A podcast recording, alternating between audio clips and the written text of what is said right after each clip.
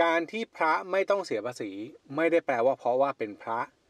แต่มันแปลว่าเงินได้ที่ได้รับนั้นได้รับสิทธิยกเว้นภาษีต่างหาก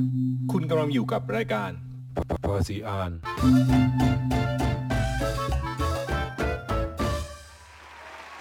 คำถามวันนี้ถามมาครับว่าเป็นพระต้องเสียภาษีหรือเปล่าเพราะเห็นว่าพระหรือแม่ชีอะไรพวกนี้มีรายได้เยอะมากเลยทำไมเขาถึงไม่ต้องเสียภาษีหรือจริงๆเขาต้องเสียภาษีแต่เขาไม่เสียหรือว่ากฎหมายเก็บเขาไม่ได้ลองมาฟังเหตุผลกันนะครับเริ่มจากหลักความเข้าใจก่อนนะครับความเข้าใจเรื่องนี้มันอยู่ที่เรื่องของภาษีเงินได้บุคคลธรรมดาภาษีเงินได้บุคคลธรรมดาเนี่ยถ้าแปลตรงตัวมันคือการเก็บภาษีจากบุคคลธรรมดาที่มีเงินได้ถูกไหมครับแยกเป็น3คำภาษีเงินได้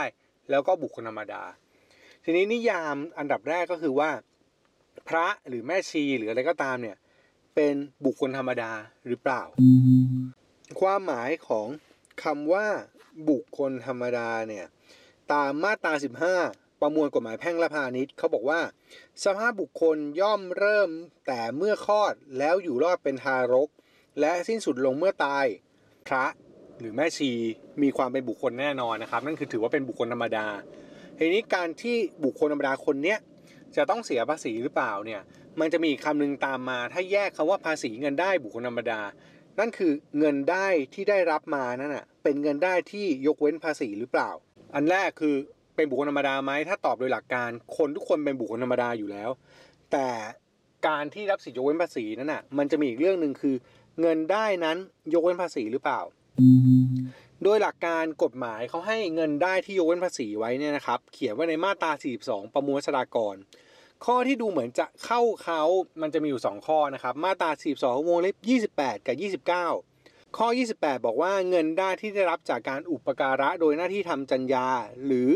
จากการให้โดยเสน่หาเนื่องพิธีโอกาสขนบธรรมเนียมประเพณีต่างๆโดยในส่วนของเงินได้ที่ไม่เกิน10ล้านบาทตลอดปีภาษีนั้นนะครับอันนี้อันแรกอันที่2คือ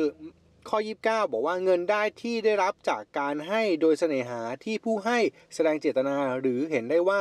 มีความประสงค์ให้ใช้เพื่อประโยชน์ในกิจการศาสนากิจการศึกษาหรือสาธารณประโยชน์ตามหลักเกณฑ์และเงื่อนไขกฎกระทรวงมันก็จะแปลรวมๆได้ว่าถ้าหากเป็นการให้โดยธรรมเนียมประเพณีหรือเพื่อประโยชน์ในกิจการศาสนาก็จะได้รับสิทธิ์ในการยกเว้นภาษีซึ่งการให้เงินพระหรือถวายปัจจัยกับพระหรือแม่ชีก็ตามเนี่ยโดยส่วนตัวแล้วผมมองว่าเข้าเขา2เรื่องนี้ถือเป็นเงินได้ต้องเสียภาษี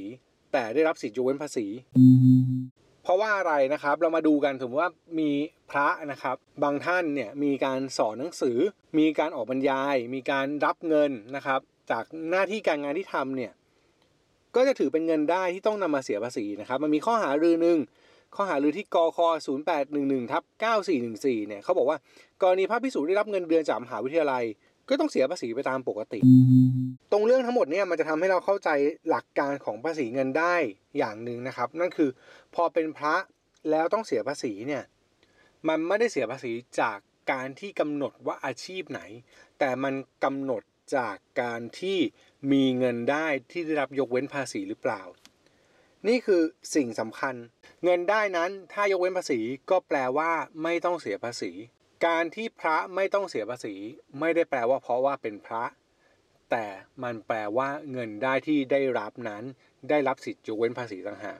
หลักการตรงนี้ต้องเข้าใจให้ดีแล้วเรื่องภาษีจะง่ายขึ้นครับภาษีอ่าน